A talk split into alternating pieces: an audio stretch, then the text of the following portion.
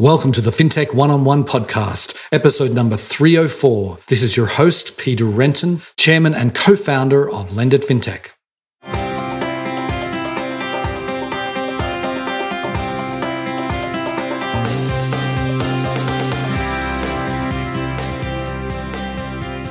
Before we start this episode, I want to tell you about a brand new event from Lendit FinTech. FinTech Nexus, the Dealmakers Summit, will be the first major in person FinTech event of the past 18 months. A hand curated audience of venture capitalists, bankers, fintechs, and debt investors will be meeting face to face at an event 100% focused on doing deals. It will be happening in Miami on September 1st and 2nd. You can apply to join and find out more at lendit.com. Today on the show, I'm delighted to welcome Kirill Bensonov. He is the co founder and head of product at New Silver. Now, New Silver is a really interesting company. They're a tech forward fix and flip lender. They also have other lending products, but we're really focusing on the fix and flip space, but we're focusing on that combined with decentralized finance because they did the, the world's first uh, DeFi real estate transaction earlier this year. And I, so I wanted to get Kirill on the show to talk about why go into DeFi, why be a trailblazer here, and how the mechanism works, how investors are able to participate, how they are able to, to really close millions of dollars in financing through, through DeFi. Uh, so we talk about how all that works. And he also provides uh, what he thinks the future holds uh, uh for DeFi and for New Silver. It was a fascinating interview. Hope you enjoy the show. Welcome to the podcast, Kirill. Hey, Peter. Thanks for having me. My pleasure. So let's get started with a little bit of background. I mean, this uh, you've been an entrepreneur for a while. Sounds like you've done a few different things. Why don't you give us some of the highlights to date? Oh yeah, I've done, I've done a few different things. That's for sure. So you know, like you said, I, I started. Uh, my first company was while I was in college. Uh, it was a web hosting company. That kind of got me started as an entrepreneur. Uh, I came to this country as a teenage immigrant with my parents, and certainly, like, always was interested in doing my own thing. So, you know, that kind of lit the spark. And then, um, you know, post college, I had a IT services company that focused on managed services. We're, we're one of the first managed services companies in the area. And then out of that, we spun out a software company that was just a really young software startup that was acquired uh, fairly early on. And then I had a couple other things in between. And, and uh, you know, what I'm involved with now is New Silver. New Silver is a loan originator in the fix and flip space, uh, tech forward loan originator. And we're doing a bunch of interesting things, I think, to make the, the lending process uh, faster, easier, and less costly for everyone. Right. So, what was sort of the genesis behind New Silver? Can you tell us sort of what you saw and why it started up? Absolutely. So I became familiar with fix and flip investing some years ago through a friend of mine, and I kind of always always liked it. I mean, there is a great yield; it's secured by uh, you know real assets.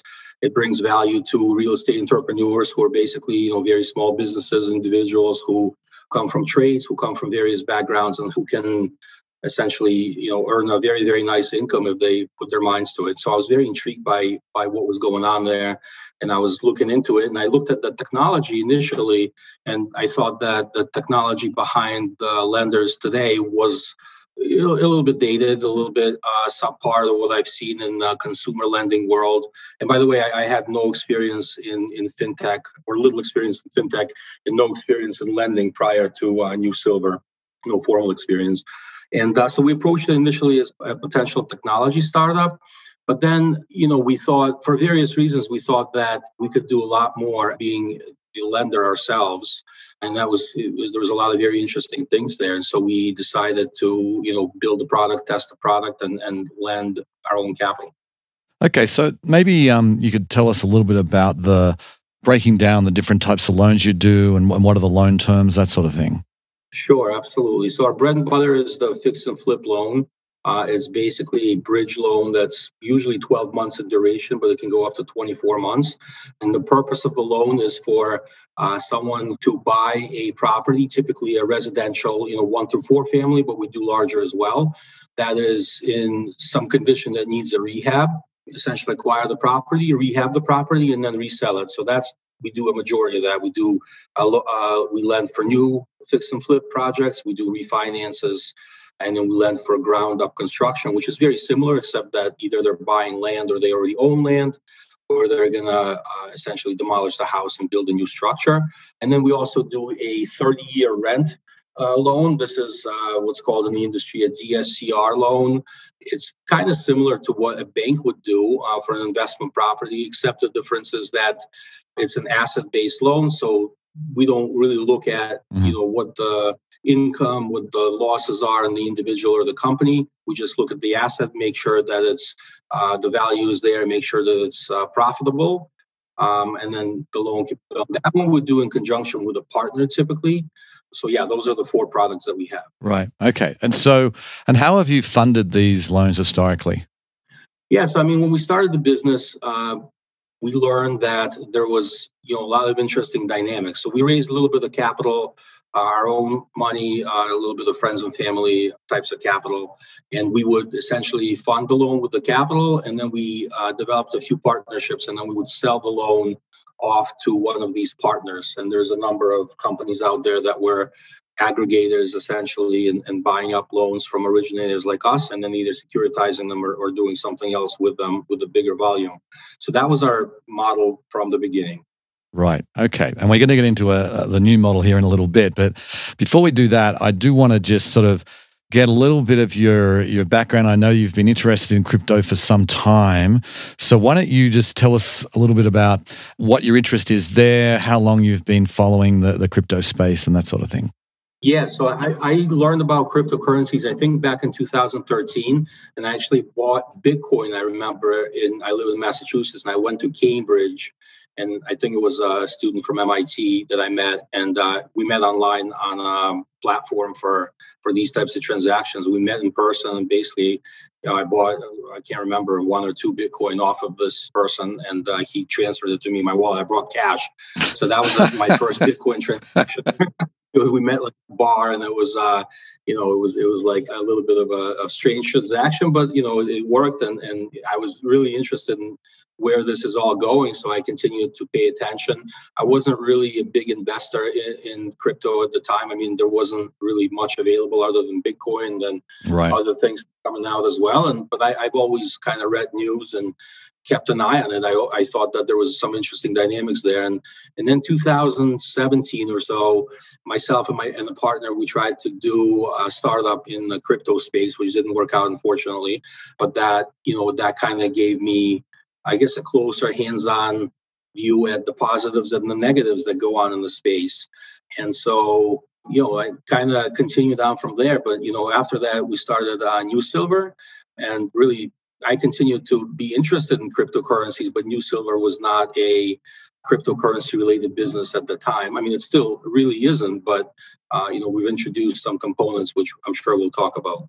Right, right. I do want to get into that. Um, but maybe we can start that process by talking about decentralized finance or DeFi, because this is really what we're really talking about here is you sort of DeFi for real world assets. But you know, did you sort of first hear about DeFi and think, aha, we can take advantage of that? Or how did sort of the genesis uh, come around uh, with sort of the DeFi world and the hard money lending world?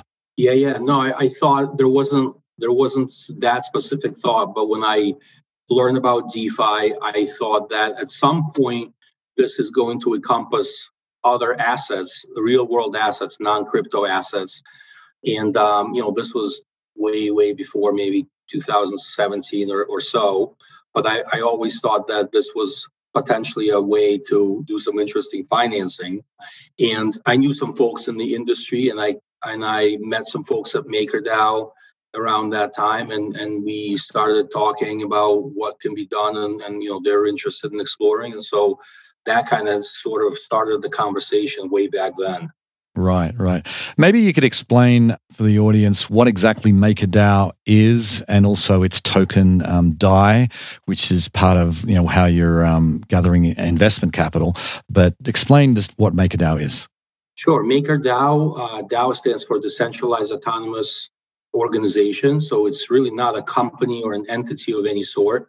Uh, they did have a foundation, but they, I believe, have dissolved it recently. So it's really a truly decentralized entity that, at its core, what it does is it takes in, you know, they, the way they started out is they would take Ether as collateral and they would lock it into what they call a vault.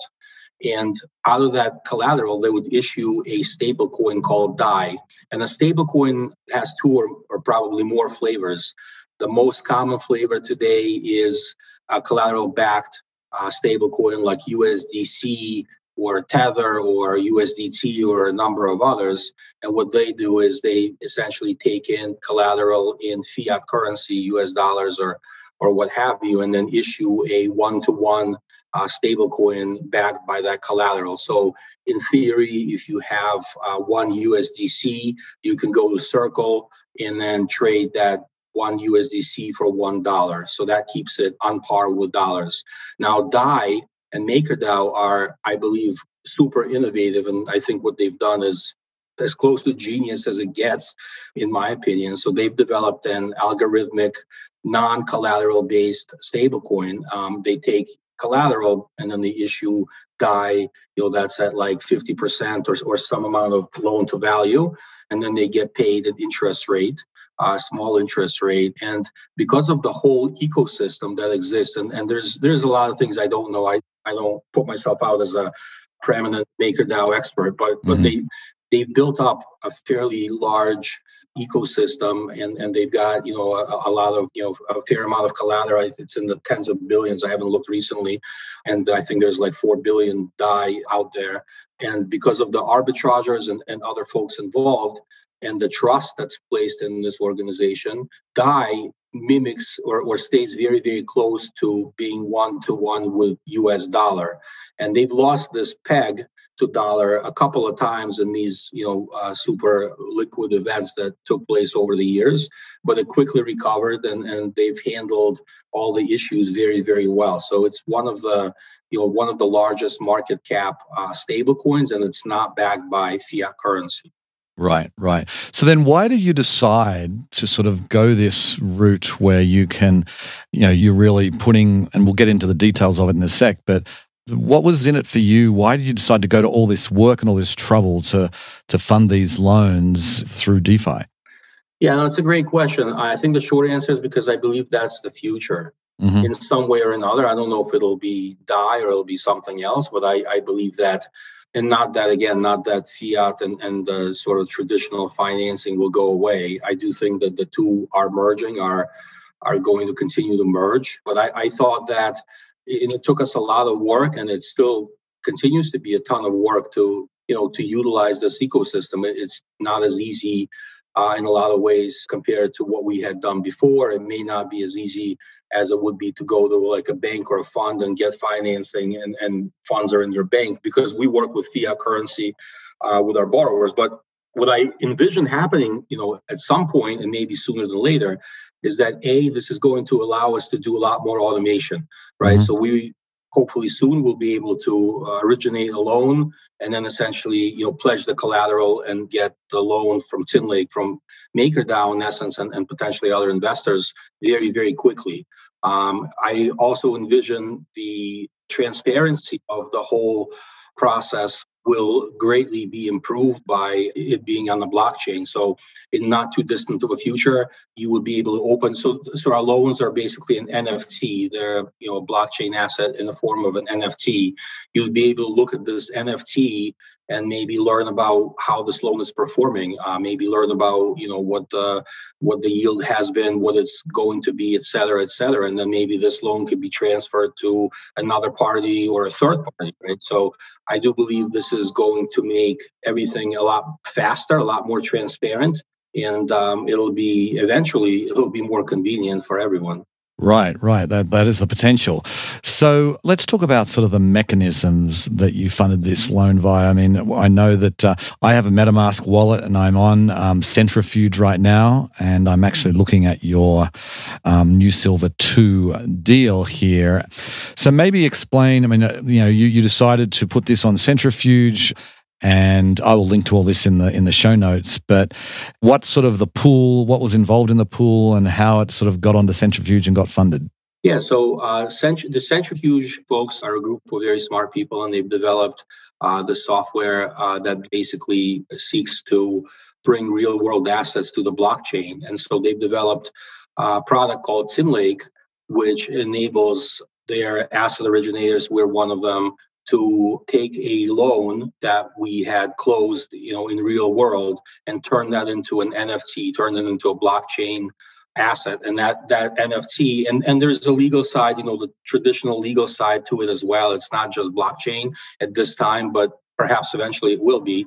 Um, so in, in this nft represents the collateral it represents a loan which then gets locked into tinlake you know, and then out of that, either people or or entities like again entities loosely, but MakerDAO, uh, decentralized entity, perhaps others in the future can participate and essentially uh, invest DAI. And there's um, a couple different ways to invest. They have a a senior tranche called Drop, so that the senior tranche is has more protection, more uh, funds in front of it and it pays a fixed interest rate. And then there's a junior tranche called TIN, uh, which is a separate tranche, you know, much riskier of an investment, and that that pays a variable interest rate. So people can go to Tin Lake and then they can, if they choose to invest, they can invest into one of these tranches. They invest in a whole pool, not a particular loan. And then, you know, there's a whole bunch of other stuff there. But at the end of the day, you know, we pledge the collateral as the asset originator, and then we can get a loan from Tin Lake which can consist of the MakerDAO uh, funds plus some funds that you know individual investors can contribute. Right, right, and you know I'm I'm looking at it right now, and it, you know that you had um, you know this was an offering that seemed like it was five million DAI, five thousand DAI, which is basically five thousand um, dollars minimum investment, and I noticed that you that you reduced the APR. Um, it was, I think, at 5%, and now it's at 4 So tell us a little bit about uh, what happened there. Yeah, I, I think we're the, the reason for that is there's quite a lot of demand. I mean, we've got right now the, the pool is closed, it's oversubscribed, so we're not taking on uh, new investors right this moment. So, you know, there's so much demand out there, and the reason for that is that we wanted to be able to reduce the rates that we originate at, that we right. offer to our borrowers, to basically bring forward the best borrowers to increase uh, origination volumes, and then you know in turn you know put the uh, lock the collateral into Tinlake and and you know have some have a little bit of room to play with there. And so you know reducing the drop rate uh, helps that a little bit. I don't think this is going to be a permanent reduction by any means. Um, on top of the interest rate, Centrifuge also has reward tokens that they pay out to all of the investors that you know invest in, in either tranche and and you know they they reward everyone uh, for participating in the ecosystem. Right. Right. And so this, this offering is closed. Um, and we're, we're, recording this on June 8th. This is going to be published on uh, June 18th. And so you said there is going to be uh, another series that you're going to put on on Centrifuge? It may be another series or maybe the same series that we'll just open up. But yeah, we, we expect to open the pool up in the next couple weeks um, again. And um, you know, we're going to be working with MakerDAO hopefully soon to increase the, the debt ceiling. So right now we have 5 million that MakerDAO um, has essentially capped uh, the, the maximum uh, line of credit, if you want to call it that, at. Uh, so we hope to, as over time, as we originate and uh, the relationship gets stronger, we hope to ask the community for an increase. Right. Okay. And then inside the pool, it says like there's 28 different assets, average financing amount 232,000 DAI. And average maturity at 12.4. I mean, these sort of a pretty typical, typical fix and flip type loans you've got in here. Exactly. Yeah, we focus on sort of the middle of the road uh, fix and flip projects. You know, we try not to go too high or too low. The, the overarching thesis here is that people need places to live in. Uh, there's right now there's a short supply of housing stock, but even if there's not, the housing stock in a lot of areas is outdated and uh, has been built, you know, 100 plus years ago in, in many areas. And so uh, the fix and flip community has a huge part to play in uh, revamping these homes and making them livable and, and, and, you know, at the same time, earning an income while doing it. Right. So those are the typical loans, correct? Right. Okay.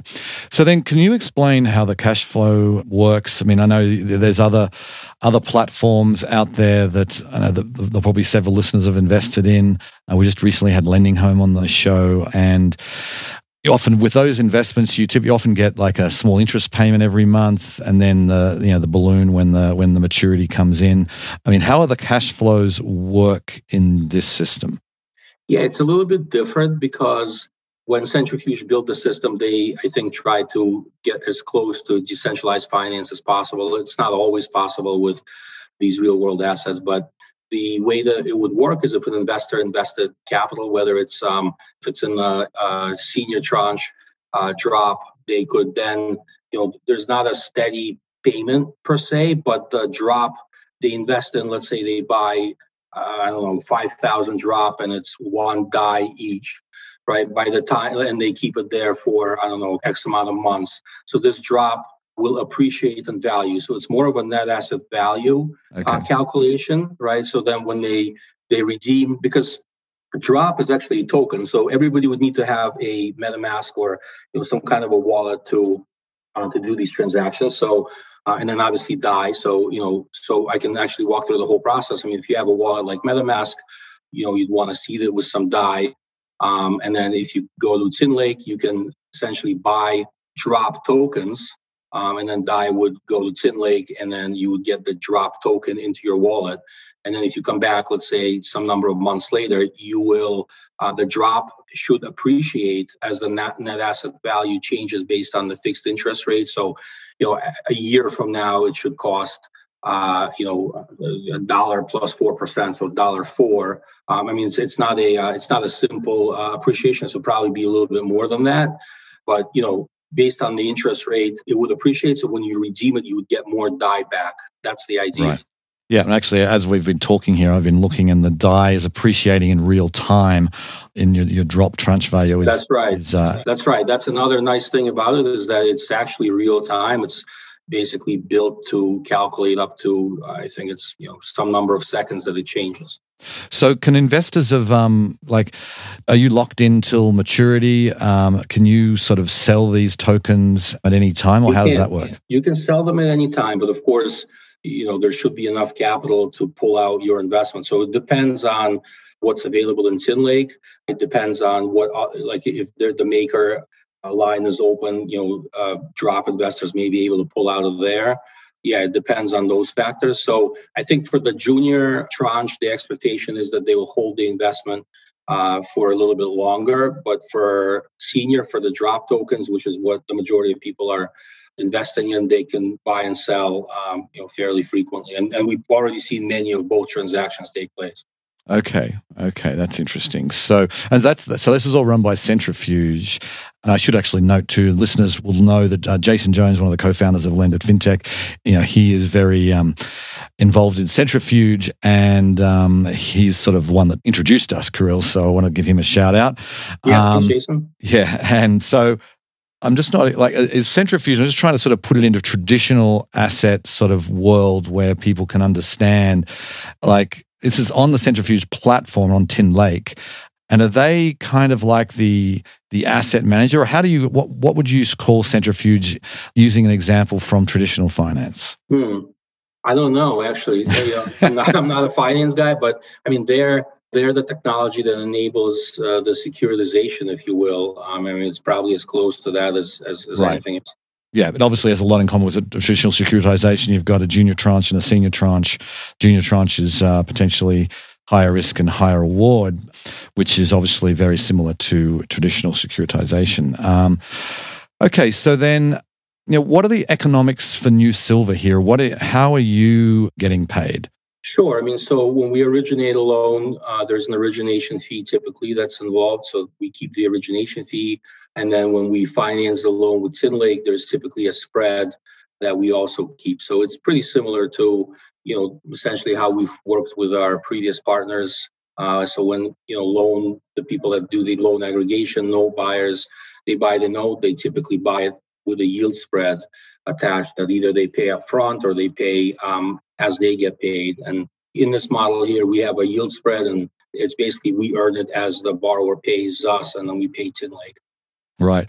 So, is your intention to have your cost of capital here be lower than your cost of capital elsewhere, so you can really you know pass on better rates? Is that that's, that's the goal? I think. I think that you know, but like I said, I think cost of capital. It would certainly be nice to to have the cheapest cost of capital out there. Um, but whether or not this is feasible, I, I don't know. I mean, right now, I think it's not much less than it would be in you know with the partners that we worked with before. However, I do think it could decrease further over time. But also the fact that we can automate because we're building a tech forward lender. So I think for us to be able to automate a lot of these transactions, I mean that could mean we could you know we don't need to have a capital markets person or you know we don't right. all these people doing you know manual tasks. So that's huge. Yep. No, I can see that. That would be that is huge. And I remember when this came out, I think it was in April, if I remember rightly, and uh, I watched a video on CoinDesk, and they had the MakerDAO guy on saying this was the world's first ever real estate transaction conducted through DeFi, and they were making quite a big deal out of it. Um, so I guess, I mean, you, you are a pioneer here, um, but what's the long game when it comes to DeFi and New Silver? Is it, do you hope to be able to, and obviously you talked about automation, which obviously is uh, you know, going to be a great benefit because this is all DeFi, all happens without uh, human intervention. But is your goal to have you know all of your loans be funded through a DeFi platform in the long run? Yeah, absolutely. We're all in on on DeFi, on Tinlake, Maker. I, we would love to have you know be able to originate loans and and make them as transparent as possible so that everyone knows exactly what the status of each loan is, project, etc. And we're working towards that now and uh, you know that that all of our loans go to to DeFi. Right. Okay. Okay. Well, before we close, I do want to just ask you about your angel investments because I uh, I've seen that you're a, you're quite a prolific angel investor. And so maybe you could just tell us some of the what kind of projects that you're interested in funding. Absolutely. So, I mean, yeah, I, I look at different types of projects. To be honest, um, I started out thinking more about enterprise IT and SaaS when I was in that game and knew a lot about it, knew kind of the updated state of affairs in, in that marketplace. And I still do to some degree, but obviously uh, lately I've been looking at fintech a lot more. I am one of the founding members of an angel group called Chain Reaction, uh, which is started out in Boston, but I, I think we have members from a bunch of different areas now. So it's a group of investors. We get, you know, three to five uh, companies pitching after a process. You know, they pitch us every month, and then you know we can make investments individually or as a group or however. Uh, so I'm I'm you know fairly active there, and um, you know have a network of people trying to pitch me all the time. So I don't have too much time for it to be honest, but uh, right. really interesting projects come up. So uh, it's it's a lot of fun. Right, right. Yeah, for sure. Okay, well, we'll have to leave it there, Kirill. I really appreciate you coming on the show. Best of luck with uh, the future of uh, New Silver and DeFi. Awesome, Peter. Thanks for having me. Okay, see ya. You know, in some ways, I'm reminded of the early days of peer to peer lending, uh, sort of the um, you know, example here of DeFi just really getting going in this space. But, uh, you know, peer to peer lending got going. There were some early adopters like myself who were willing to risk their money in something that did not have a long track record, was, was all pretty new. And clearly, you know, DeFi is still pretty new, and particularly DeFi for real world assets like we have here is brand new. And, you know, it sounds like, as Kirill said, this was an oversubscribed offering. People are willing to give this a try. And, and who knows, we could very well have this be a major part of finance in the long term. It has to start somewhere, and you know, really, it's starting right here with New Silver and Centrifuge, and you know, that is something that I'll be paying attention to closely. I'm going to actually try and uh, participate in a future in a future offering that they have, and we'll be bringing you more and paying attention to this uh, new trend as time goes on. Anyway, on that note, I will sign off. I very much appreciate you listening, and I'll catch you next time. Bye. Before we go, I want to remind you about the brand new event from Lendit FinTech. FinTech Nexus, the Dealmakers Summit, will be the first major in person FinTech event of the past 18 months. A hand curated audience of venture capitalists, bankers, fintechs, and debt investors will be meeting face to face at an event 100% focused on doing deals. It will be happening in Miami on September 1st and 2nd. You can apply to join and find out more at lendit.com.